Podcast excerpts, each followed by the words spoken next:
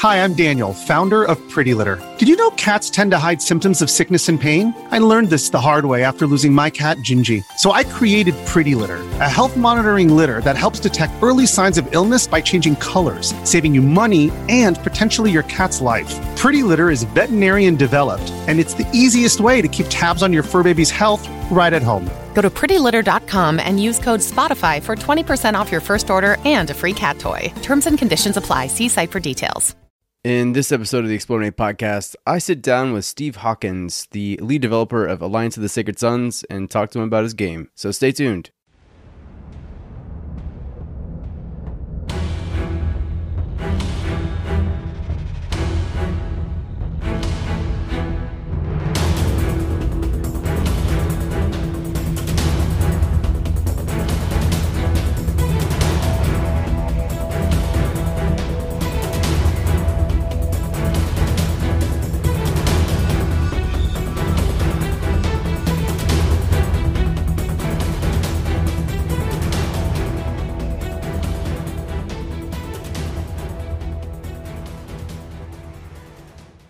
Welcome to the show, Steve. Thank you very much. Glad to be here. I'm happy to have you. You know, you and I have gone back and forth for a little bit, and we've been trying to sit down and have a conversation. So I'm glad we actually got the chance to do so. So I just want to know more about you, Steve, because I've I've seen a lot of your writings, and I've listened to you on video and doing your let's plays. I feel like I've gotten to know you just a little bit, but I want to know more about you. So tell me more about who you are, what your background is. Well, um, not too much to tell. I, I uh, my programming background actually started when I had my first computer was an Atari 800 XL. So I kind of cut my teeth on Atari Basic on my uh, old TV. Um, I don't know, just kind of dabbled with it. I actually took a class in high school. Um, they had a, a, a, team called American Computer Science League, and I actually competed in that and actually did very well. Uh, went all the way to the finals and ended up in 17th place, which is really good. Just like people from all over the country. Um, it kind of got me to think, hey, I, I, I, might be able to do something with this programming thing. Um, unfortunately, the math kind of scared me away, so I didn't take it in college. But I did kind of dabble with it through college, and then I kind of took on a, a management career after that uh, for about 15 years. Um, but just never really kind of left it. I, I always kind of hobby programmed. Uh, I taught myself C++. Um, then I went to Visual Basic, and Visual Basics actually where I started programming more serious things. Um, are you familiar with the Honorverse, uh, David Weber series? I sure am. Awesome. So I always thought it'd be cool to have like a tactical simulator. You know, they had the battles, and it'd be really cool to have kind of like a uh, Honorverse harpoon kind of game. So I did a totally unauthorized, totally unlicensed version. Of course, I didn't sell it or anything. It was just more of a hobby project, but that was my first kind of true project. And and I had the Manticore versus Haven, and you could pick your fleets and pick captains, and you know, it was kind of like in deep space, and you know, you had to kind of detect the other people, and you could fire, you know, huge missile salvos and lasers and grasers, and it was cool. Um, it was in Visual Basic, so it was pretty. It's basically like a Windows form, but it was cool and it worked, and I enjoyed it. And so after that, I thought, hmm, maybe I could make a, a better game. So I'd always had this um, game in my mind, and and it became the, what became Alliance of the Sacred Suns, and uh, just kind of been banging it out for for a while now, and but that's kind of pretty much my background. You know, I've I've just recently had the opportunity to go full time and kind of hopefully make this my career going forward. So I'm very excited about the future. Yeah, I think that's great news. So congratulations! I know that you picked up a publisher. Are you are you talking about that? Who that is yet? Um, unfortunately, not yet. Uh, I do know that we're going to start uh, publishing and actually giving the official announcement because I have a trailer and they have to make an announcement. It's going to be the end of this year. So late December, early January. It probably, you know, lessens the load. It takes a little bit of weight off your shoulder to know that there's somebody back behind you supporting you like that. So congratulations. Thank you. Yeah, and they've been fantastic. Um, anything I've needed, you know, they have a, a, a full. I can tell you they have a, a, it's a major studio kind of backing it up. So uh, they have kind of those resources and and financially they're basically able to say, hey, what, you know, if you need this, like right now we're you know we need to get some art uh, resources together. We're punching up the ui and the art. And so we're you know okay i want these three artists and you know they're really good and they'll you know do good art and good icons. And you know we've got some interstitials that we need to put in. And they're like great you know send us the bill. So that's it's it's really great to have that support. I know it's very rare for an indie to have that kind of support and i'm extremely grateful for it. In your own words can you describe to me what you think alliance of the sacred suns is um, well, it's it's a strategy game and it's a 4X game. Uh, we call it a 5X internally, the fifth X being exist because you play the part of the Emperor and you know your goal essentially above all else is stay alive which is harder than it sounds because you know the thing that's always frustrated me about typical 4x games is you play kind of this gray eminence and you are not really i mean you're supposed to be the leader but you never see yourself you never hear yourself you know you're you're very transcendental and i always wanted to play a 4x where you actually were a person and you you know your actions had weight and you could actually die and and you know have events happen or or you know go in the hospital or something. And i just thought that would add a lot more uh, heft to the game you know because you're supposed to be this like galactic leader but nobody knows anything about you. And that just seems silly. Yeah i've always always i've actually considered the same thing. I think it's strange that like you don't have a persona like a personality and so what i really like about alliance of the sacred suns is that you are attempting basically like mix 4x with uh, let's say Crusader Kings 2, because I know that's probably the most popular game that, that sort of mirrors what you're trying to do. So, can you tell me a little bit more about the character development aspect of Alliance of the Sacred Suns? Yeah, absolutely. You know, it's kind of the, my, my other frustrations. You know, we talk about, I've played, and I don't want to sound, you know, on my high horse, but I've probably played virtually every 4X that's ever been made since 1988. Um, it's my favorite genre by a country mile. And in very few of those games did I feel like I was ever dealing with people. You know, you you you you know, let's say you're building something and you're, you're building a, a, starship or you're building something on a planet or you know you're researching science. I mean, th- those things just happen, and there's never any dissent. There's never any, you know, well, what if I don't want to do that, or maybe we could do something different. One thing I really liked about Civilization 2, I know we're going way back, but you know, they had the advisor windows and they would kind of talk amongst each other and I don't know if you remember, but they would kind of say, "Oh, that's a stupid idea. You shouldn't do that. You should you should do the science thing. No, you should do the military thing. No, you should do the, you know, help the people." And I thought, hey, that that that was a really cool mechanic, and that's actually one of the things I most liked about Civ Civilization Two is kind of the interplay between your advisors so a big part of alliance of the sacred suns is you know if you're going to play a real emperor you should also have a real council and you should have real characters and they should be able to stand up and say no and that should have repercussions. You know imagine in a 4x game if you went to go build a factory and you got a message saying the viceroy refuses your request. You're like what? What? No.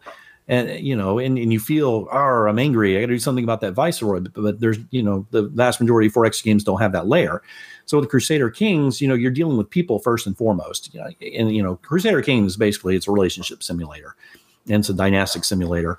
And you know, you're you're dealing with people, you're dealing with their wants and needs, and you are um, you are you are just trying to understand their goals and machinations. And it's it's something that I, I, really find fascinating and just you know the interlocking web of if i piss off this person then i'm pissing off this other person. And if i do something you know person x then person y will seek vengeance. And and if if y seeks vengeance then z might get angry. I mean and that's the kind of multi-layered relationship model that i seek to create in alliance of the sacred suns. So how do you plan on making it as accessible as you can to anybody who might be new to the genre or just coming to the genre? Or maybe even just somebody who's a you know a 4x veteran that still feels like this might sound a little overwhelming?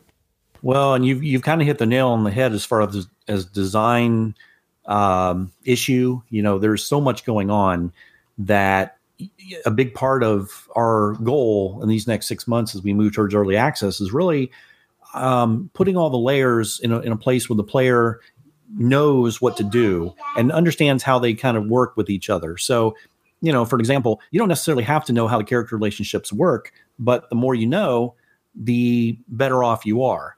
And, you know, things like science, you know, things like the military system, you know, there are layers to those things. Now, you don't have to know hardly any of it. Um, you know, the, the game will play itself in, in, in that sense. You know, things will happen. Your viceroys will build stuff on planets you know your people will, will migrate to and from plants. I mean your, your empire will soldier on but it's an understanding how to do the little things how to tweak your viceroys you know what to say what to do how to you know get the maximum out of your empire. That's going to be the challenge. You know this is not a 4x that you can just sit down you know you, you open up the screen. I mean it looks like a 4x when you first boot it up but then you're trying to oh wait how do i build how do i build a ship? Mm, wait, how do I research something? Oh, I have to set a budget. Well, how do I set a budget? Oh, I have to go in and I have to move money from my my savings account. Well, I don't have to do that, but it'll give me more money. Well, you know, wait, why am I not getting the research right away? Wait, I, I get a pick. You know, there's so many different systems. And what we found in, in playtesting and, and why we have a really loyal, you know, base behind the game is that once they understand what we're trying to do and understand the systems and how they work, people are like, oh, that is awesome. Like that is so cool. But it's getting over that hill and getting them to see what's different and that you can't play this like a typical 4X. That's the biggest design challenge, both in um, how we approach and, of course, the UI, which is getting a significant overhaul um, to make it easier and less intimidating to new players. I've noticed that you do a lot of Let's Play videos. In fact, I feel like you do a Let's Play video pretty much every version update, which is great because it helps us understand, you know, the the newest thing that you're putting in. So, is part of the solution to that problem uh, like a video tutorial system, or do you think you have like an in-game tutorial system that will kind of, you know, hold your hand and walk you step by step? So we're going to do both. Um, actually, it's going to be three parts. Well, four, I guess. We're going to have a manual. we're going to have an in-game um, Alliancepedia, for lack of a better word, which is actually already in the game. At least the bare bones are in there. Um, and then we're going to have the the, the uh, video tutorials that you'll be able to access from the main screen. Uh, but then the big thing will be the in in game tutorial. So the way that's going to work is your Grand Vizier. You know, you're 18. You've just you know fresh off the um, in you know uh, coronation ceremony. So your Grand Vizier has been kind of training you. So what's going to happen is the game behind the scenes is going to kind of replay your last few months leading up to your 18th birthday and say, okay, so first we're going to show you how to run a planet. Okay, now we're going to show you all those systems. Okay, now we're going to show you a system and how you what you can do there. Okay, now we're going to teach you about a province. Great. Now we're going to introduce you to your celestial council. Okay, now we're going to talk. We're going to show you your inquisitors, which are your intel guys. Okay, great. Now we're going to explain how your military works. You know, and finally we're going to explain how you know all the your characters and how you interact with them and how you get things done, the idea of ADM, etc. So it'll be kind of graduated. You know, you won't be able to continue until you've done you know, say for, for the planet, you know, get, get, the viceroy to build a, um, you know, change their focus to factories, you know, something really simple. And then they refuse. And now you have to figure out how to get them on your side. So it'll just kind of do by teaching and it'll gradually expand, um, kind of like the original Imperium Galactica. I'm sure you've played that where you kind of started out as, you know, you, you were running a plant or a ship and then you kind of expanded from there and suddenly you're running an empire eventually, but you kind of had to learn each place. So, um, that's kind of what we have envisioned. Um, so it'll essentially be a, a, four step process, but the manual will be very detailed. Uh, I'm actually starting on that. And uh, I'm an old school guy. I like the 300 page manuals that you can sit and read while you, you do your business. And um, this manual will be pretty darn thick. You mean on the toilet, right? you said you said it, not me. that's where I used. I, I'm telling you, I can't tell you how many times that when I was younger, I was you know pulling out that Master of Orion two manual or even the Master of Orion strategy guide, which I still have, and just just going through that over and over again. So yeah, that's great to hear. I'm I'm really excited to read the manual. So the next question I have for you is: I know that right now you're you've just reached the 0.8 milestone, right? Correct. And so with 0.8, I guess you've added a bunch of other stuff. So I, I was hoping you kind of recap. I know recently you've just added stories and a few other things too, which are like basically events that uh, you have an opportunity to make choices for.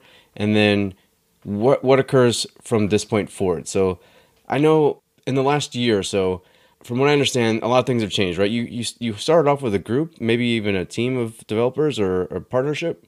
Well, yeah. Well, um, I had uh, basically a guy uh, helping with some of the design. Uh, his name is Oliver. Um, he's actually back on. He he actually went to grad school, but he's uh, acting as sort of a um, consultant. Uh, in fact, we just talked the other day, so he actually is back on the team. And then uh, our UI artist is also um, also doing the revamp. Um, his name is Ogie. So actually, we have our original team back. Um, and then of course, we're going to be adding some more artists, and then a, a beta team, and then you know some assistance from our publisher. But uh, the core group is is is on board. Fantastic. So in the lead up to getting your own develop or your own publisher here, so it sounds like it feels like you've been sort of really just you know nose to the grindstone, pushing out updates. What's the plan now? Yeah, we have a a full roadmap. Um, I think we put it on our blog a while back, and we're still on track. Uh, one thing, another great thing about this uh, publisher is that they're very understanding when uh, things don't always go smoothly, or you know, we've already had to make one minor change, but nothing nothing too big. But uh, yeah, this this upcoming uh, roadmap it's going to be exciting because we've got um, the military is kind of the big thing coming up. That's the major one for 8.0. Um, it's not. It's going to take about three months to actually fully create, but yeah, we've got um, uh, the Celestial Council that's going to be added. Um, the Emperor system. So you actually have you'll have what's called the Emperor Diary, and so this is kind of a character sheet, and you actually have stats uh, like charisma, you know, kind of similar to your character's intelligence, um, drive, etc. And um, you will actually be able to do actions that actually improve. You'll be able to go to school. You'll be able well take you know digital courses or holographic courses, whatever they do in the 31st century, and um, you'll also have a, a, relationship web from there. You know, we were you only will have a certain amount of friends, uh, which are your highest relationship tier. Um, so that's going to be in there. Um, and then the Celestial Council, you know, right now it's really functions as nothing more than a place for people to get power and, a, and kind of a stat boost. But uh, you'll actually to pass certain things, you'll have to push them past your Celestial Council. So the thing is, the council seats are typically uh, all each house, and there are five great houses plus yours, have a seat. So there's there's um, you know there's five seats plus you. So you'll have to kind of negotiate them and you know you can remove people you have the ability to remove people from the council but of course it'll really piss them off and piss their house off so that's going to be something new um, face gen is something we're pretty excited about you know the portraits you know we had an artist way way way back like four four years ago um, who did kind of a really interesting job with the portraits and and did some good things but um, we had to kind of change those out and so we've got kind of an interim placeholder system now, but we're going to go with a full professional face gen system and a professional artist and everything. So finally, we're going to have unique portraits for everyone in the game, and they're going to be based on culture. Um, so you know, some a Technic character is going to look different from a Neo American, which is going to look different from a People in the New Book, which is an outline culture. So that'll be really exciting. Um, the other major thing coming um, is the uh, what we call global events is these are like huge events that can happen in your empire, like a meteor hitting a planet or something, or you know a a, a dreadnought has broken up an atmosphere and, and raining down you, know debris over you know the capital of a system uh, system capital, and and sometimes they're good things too. Uh, but these are bigger events that you will have to act on immediately, similar to stories, but then they will have long term repercussions as well. So um, and these will usually, you know, have a, a, big boost in your power or, you know, your treasury or, or obviously decline or cause, you know, a, a, planet to lose hands or a house to possibly gain or lose power. So there are things that significantly affect the game without being super overbalanced. It's not like they're not like cataclysmic events where, you know, your capital planet blows up and uh, it's, it's not like that, but they, they provide another bit of immersion into the uh, Alliance of the Sacred Suns universe. So those are the major systems coming in in point eight. So help me understand this. So the long term, like the actual end product, ends up being a game where you're not only doing what we've talked about. So you're you're managing an empire from you know high above, and you're doing more like the general tasks than you are getting nitty gritty with everything. You're also managing character or managing relationships and managing a bunch of things that you don't normally manage in 4X and you thought would be cool. When the game's finished and you have this end game threat, which you're calling the Xill, what's the plan? So are you basically trying to unite all these houses in order to be at your best when the Xill come? And is that the only end game, like the only way this this game ends, or are there going to be various ways that that you can accomplish victory here? No, there's several ways that you can win. Um, to begin with, you can actually turn the entire Xill endgame off if you just want to play it like a traditional, you know, 4X slash Crusader Kings 2 ish type of game. You can do that. It's not dynastic. Uh, but there is an endgame goal called the Lazarus Project, um, where if you get over 80% of your, um, I'm sorry, 85% of your uh, popular support throughout your empire, uh, which typically you can only do if your other houses are on board, because if a house hates you, then their people that are affiliated with that house will tend not to like you either. Then you will be given permission, essentially a mandate, to research the Lazarus Project, which, when completed, will allow you to become immortal. So, um, you know, the, the, the rationale behind that is the the people are not going to allow someone to live forever and rule forever unless they're really on board with them. Um, so there's that, and then of course the Xill. Um, yeah, basically, and that's where kind of the uh, Alliance of the Sacred Suns. It's kind of where the name kind of comes in. You know, the idea is that humanity, and there's a whole history behind the game, and I won't go into it extensively, but basically, you know, uh, humanity was run off Earth about a thousand years prior. They built a Stargate um, from plans that they found, like from a comet that hit the desert, and there were there were like the glyphs in there that you know allowed the decipher and, and build a Stargate. And so they ended up building the Stargate about 60 years later. And turns out it was a Trojan horse for the Xill that they sent all these, you know, these runes out to all these different systems. And when a civilization was able to decipher them, it means that they were technologically advanced enough to basically come plunder. So in came the Xill. You know, humanity fought for two years. They lost. Um, they actually sent some ark ships through, reprogrammed the Stargate to send to kind of a distant sector of, of the galaxy. So humanity kind of grew for 500 years, you know, kind of out in the, the, the nether reaches of the Milky Way, um, became the, the Terran, Terran Alliance, you know, kind of like the Federation of sorts.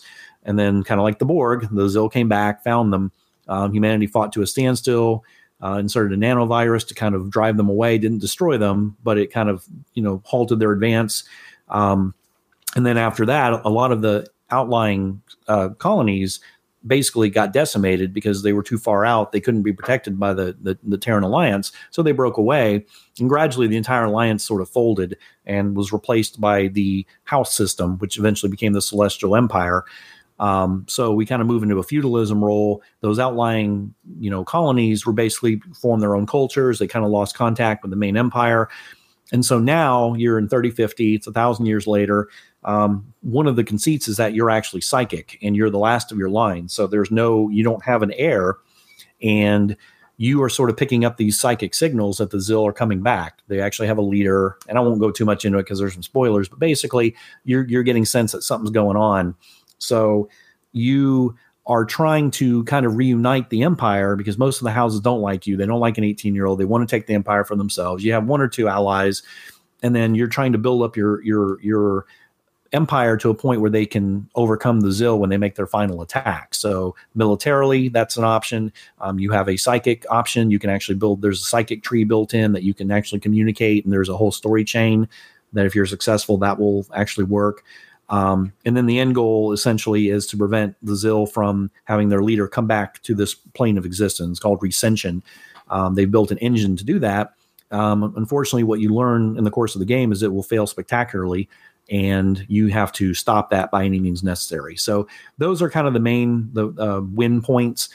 Um, you don't have to have everyone allied, but you have to have enough allied to you know beat back the threat. I mean, if you want to go it alone and build a gigantic army and keep the other houses at bay and not you know explore for other fallen uh, fallen civilizations of humanity, you you could. I mean, there's no there's no you know the game is not on rails you're free to do whatever you want and i think that's one of the strengths of it but it will be a lot harder. So it's meant to be played by you having to get allies picking what allies are most important and can support you in this endeavor. Now obviously of course when the Xill make their appearance everyone's like oh no we have to but it's too late at that point. So you know you you you have to be ready before that happens. So that's essentially the the end games.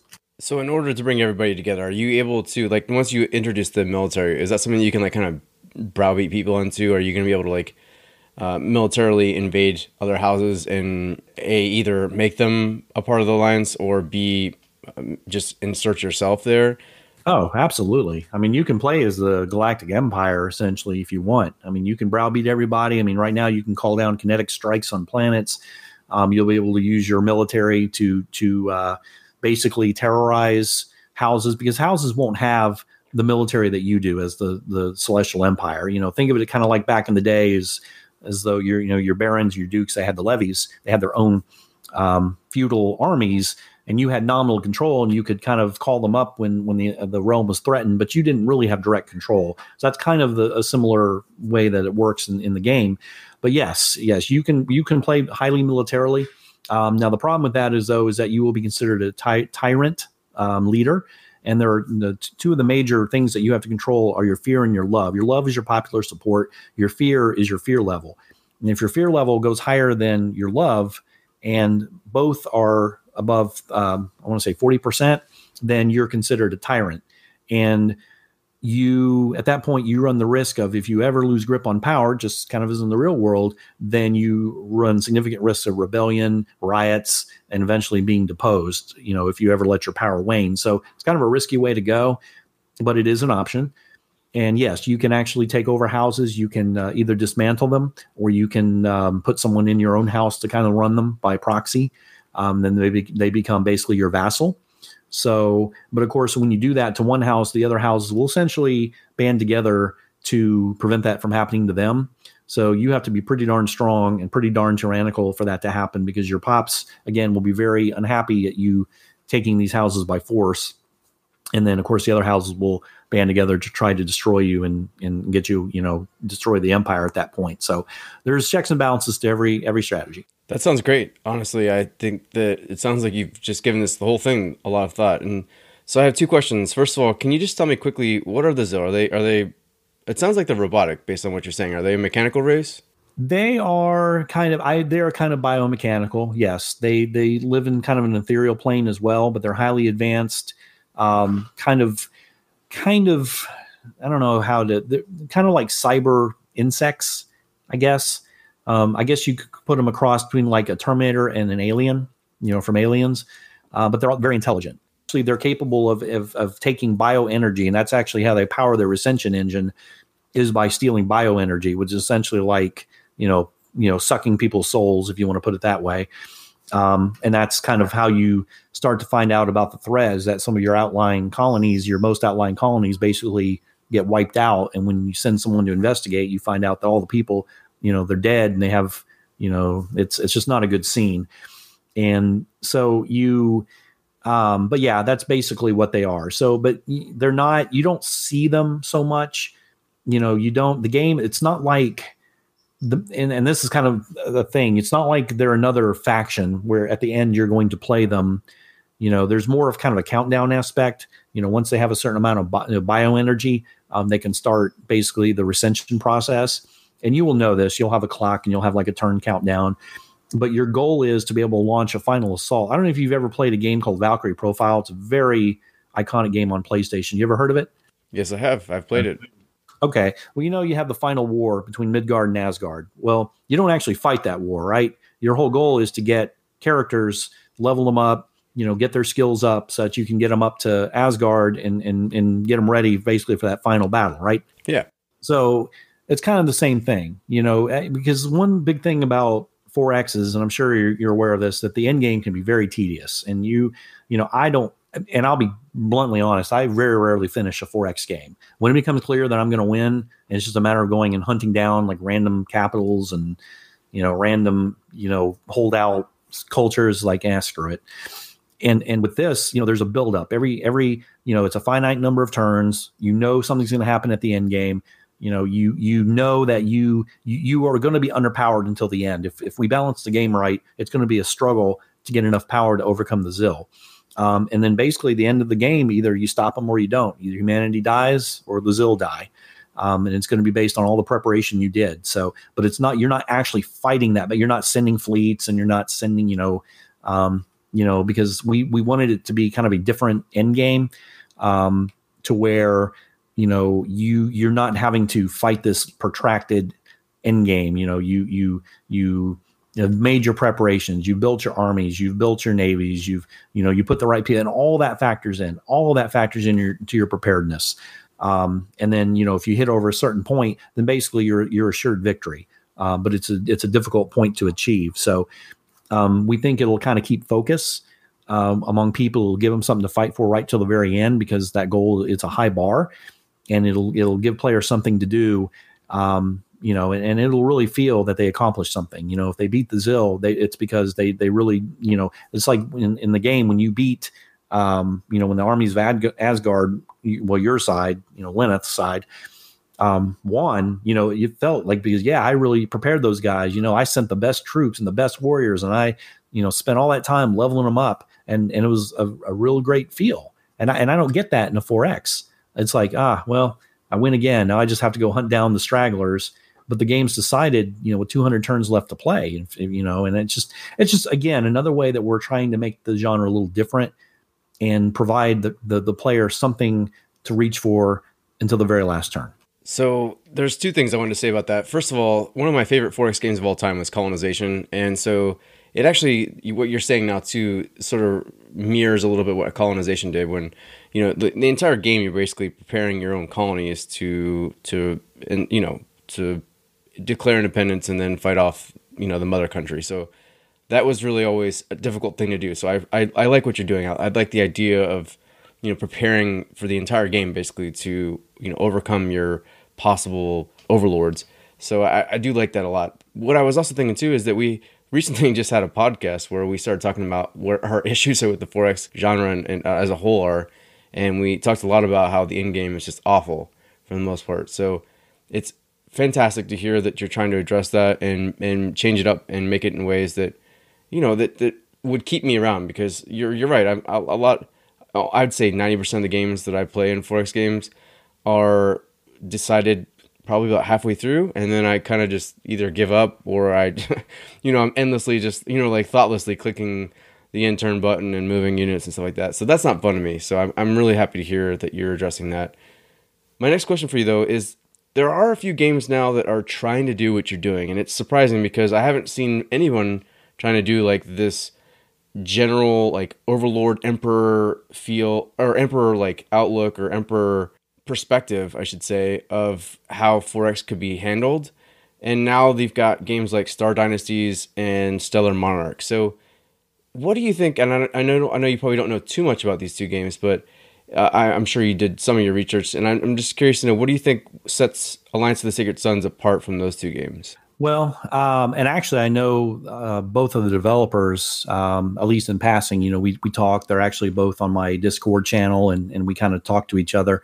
Um, and and honestly, I think Alliance, you know, you know, Stellar. Well, Stellar Monarch is probably closer to Alliance than Star Dynasties. Star Dynasties, they're trying to do something very different as well, and I applaud. Um, you know that, that what what they're doing with that.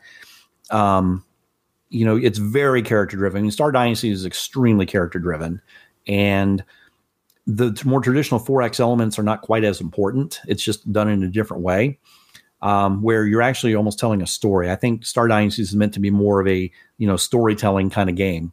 Um, Stellar Monarch. Now, I haven't played Stellar Monarch, but I, I know a fair amount about it. Um, the developer is a really cool guy. Actually, actually, plug for him. He's about to put out an expansion that looks really cool. But um, it's more of a traditional thing. And I think that game is actually a little bit closer. Now, what sets Alliance of the Sacred Suns apart, I think, more than anything, is the idea of action points and the fact that you cannot possibly do everything you want to do. You know, it really tries to simulate the, you know, the, the relationships are a part of it. And that's important for any leader, but it really also simulates, okay, what could you, you know, and I'm sure you're familiar with Foundation, you know, Isaac Asimov and, and, and trying to run train. I mean, can you imagine trying to run an empire with 20 million planets. I mean, how on God's name could you even do that? You know, they had they had to create an entire caste, um, you know, the Greys, in order to, to and, and I mean, and millions and millions and millions and millions of these Greys to run Empire. And of course, obviously, everything came crashing down. But the fact that they made it work for what ten thousand years, seven thousand years, is just astounding. And so I, that always that, that always fascinated me. You want to talk about like how did I start thinking about a game like this? I thought about what would it be like to run the imperial, the the the empire. Like how how how how could one person be the figurehead for that? And that's kind of what I'm trying to go for. Now, obviously, you don't have you know 20 million planets. You know, the computer would explode, but it should give you an idea of running an empire and being a figurehead and still having to navigate. You know, you cannot do things directly. Everything has to be done kind of, you know, through other people. And I think that's what separates, and then not having the time in any given month. You know, you might only have four or five action points. You know, you know, you can't do everything that you want to do. So um, I think those two things really differentiate, but they're both really great games. Yeah, I'd agree. I actually think that's a really good assessment of how the games differ. And, you know, I think the the great part is that honestly they all kind of fit their own niche too. So I think that even though Stellar Monarch and Alliance are, you know, similar in in the ways that you've said, Stellar Monarch actually has more of a more of a traditional 4X feel, and that you're actually interacting with foreign empires, and they're all alien and stuff like that too. So, I, I agree that, that I think the the action point system is going to really help. Uh, it, it is actually similar to Star Dynasties. He actually has em- employed a an action point system similar to that, but you're right, it's much more character driven. So, I do see a spot for all three, which is great because I just I love to see ingenuity, and it sounds like all three of you guys have tried to think of ways that you can create a better game, a better 4X game. So it's it's awesome to see. So from this point forward, uh, where do you see? Like, I know that you're moving towards early access. You're hoping in in six months, right? Yeah, so uh, sometime in March of 2020. Okay, and so what systems do you want to see before you're actually in early access? So we're we want to be at point nine, uh, which is basically the only thing left would be the end game, the Xill, and then of course the outside empires, um, and then just some small, you know, uh, to uh, finish the tutorial system, win loss intro movies, things like that. Um, so yeah, when, when we get to point nine, one thing I'm very passionate about is, and it's not as bad as it used to be, but there's a lot of stuff that gets dumped on Steam in early access. And I think my personal feeling on early access is it shouldn't be an alpha test. It should be a game that is more or less complete, but it needs it, some significant feedback in order to get some play testing. I mean, some a, game like Alliance needs a lot of balance, and you won't get that unless you get literally thousands of people playing and getting that feedback to really fine tune all the systems. And you know, I, I don't I'm not a big fan of games that have years to go before they get put on early access. And I understand. I mean, I'm not. I, I understand every every developer has their model. I understand some need the money to finish the game, and and you know the, there's not a right or wrong. But one thing that I despise, and I have spoken out about this and and in, in, in my my blogs and other places, is I despise um, these developers that basically take the money and run where they promise the world. And this happens on Kickstarter too. And it's not as common as it seems as used to be, I guess. But um, every time that happens, it kind of takes trust from the industry. And to see developers, and I and I think some of them start with good intentions. I don't think they're all out to be scumbags and thieves and what whatnot. I think what happens is they get in over their head. They start a project, they get a lot of money, they exceed their you know Kickstarter goals, and they're like, oh, now this is really a thing. Now I got to really finish the game, and then they kind of get in. They you know go over the you know they go over their skis, so to speak. So, um, I, I just want the early access version of Alliance to be extremely stable, extremely playable, 95% feature complete. I want people to feel that, you know, if the game never got another update, which it would, I don't want to, you know, scare anybody, but if it didn't, they still had an eminently playable and quality product. Um, we have a kind of a bill of rights that I've created for Cathawk Studios. And one of the big things is you deserve a game that is a full featured game that doesn't need DLC, that doesn't need additional content, that doesn't need 20 patches in order to be complete. I am an adamant believer in that. As am I, and I would wholeheartedly support that. So, the next question I have for you, because you mentioned difficulties, and you know every developer goes through difficult times, and I know a lot of times that you're right. I think that people have good intentions. They go out to early access or they try Kickstarter, and then shit happens, right? So, what do you think so far has been the most difficult part of developing Alliance of the Sacred Suns? Um, well, programming is hard, especially yeah. when you're doing it by yourself. Um, you know, it, it, amuses me that Bungie considers themselves an independent studio. Um, I actually counted the amount of people that were involved in Destiny 2 I, when I, I uh, counted the end credits just to kind of amuse myself. It's something like 700 people. Oh and yeah, totally. Like, my God, what can I do? What can I do with 700 people? Um, a lot. But anyway, so when you're when you're alone, especially this is pre pre um, publisher, you know, anything you don't know, it's not like you can turn to a buddy and say, "Hey, I need you to help you just knock out this programming." You're like, I had to learn it. I mean, I'm entirely self taught. I had the one class in high school for programming, but everything else I have been entirely self taught programmer. So um, sometimes it's challenging. I mean, this is a complex game, and I'm frankly very proud of its condition. I mean, it's definitely not bug free, but for all the systems and for everything it's doing, and you know, sometimes one of the computer doesn't start to smoke. So, you know, I, I think just challenging is just literally um, writing the game, balancing the game, pushing through. It's a very complex piece of software. Um, you know, there have been several times where I've kind of let you know, kind of the game lapse over the last year, you know, couple of years, because I really didn't know what I wanted to do with it. You know, I didn't know that I can make a career out of it um, you know, I had a, I have a good career in management, making good money, you know, very solid, and I thought that's what I was going to do. But when you know, you kind of, you know, most people don't get to do what they always want to do. I mean, people go to college. Sometimes they get a different degree. Sometimes they don't get their degree.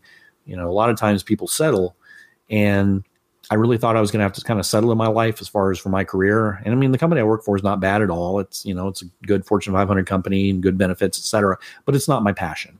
And so I guess pushing through the times where I felt like I was never going to finish the game or the game was never going to get anywhere or nobody was going to care. Like nobody, you know, so there's so many thousands of projects out there. I mean, there's thousands and thousands and thousands and thousands of indie projects. And, and so when the publisher reached out to me and, and, you know, we started talking back in February and, and kind of seeing like, oh my gosh, like this could be a real thing. Like this isn't a joke. This is a real opportunity.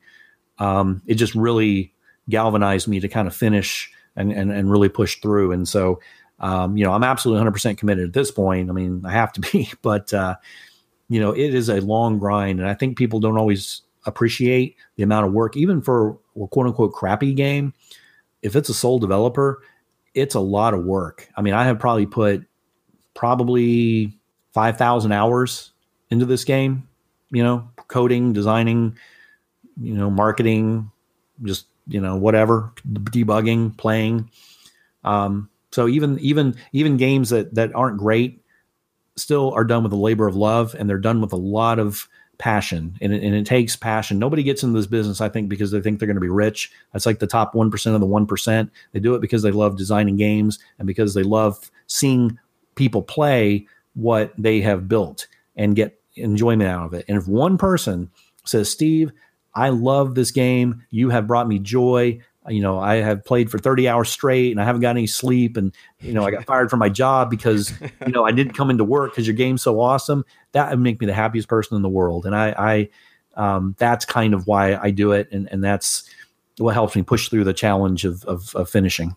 Before we wrap up, I'm just curious, what did the publisher say when they came to you? Like, what were their, their comments and, and did they say anything about why they came to you? Cause I'm curious to know what, what attracted them to your your project? Sure. Well, so the, this publisher kind of specializes in titles that uh, uh, would otherwise be under the radar.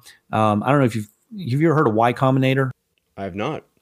Okay. Well, it's a it's a organization. They're based out of San Francisco, and what they do is they bring in you know high powered ideas and teams and companies that have a really good idea for a startup, and then they go through. I, I want to say it's a three month or yeah three month kind of a boot camp and then they kind of develop and they they polish their idea. And then when it's good enough they actually pitch it a la shark tank style. And if it's good enough then it'll get it'll get funded by venture capitalists. I mean these are millions and millions of dollars. I mean these are big you know high scale ideas. So this company um, kind of looks for diamonds in the rough and they saw a tremendous amount of potential.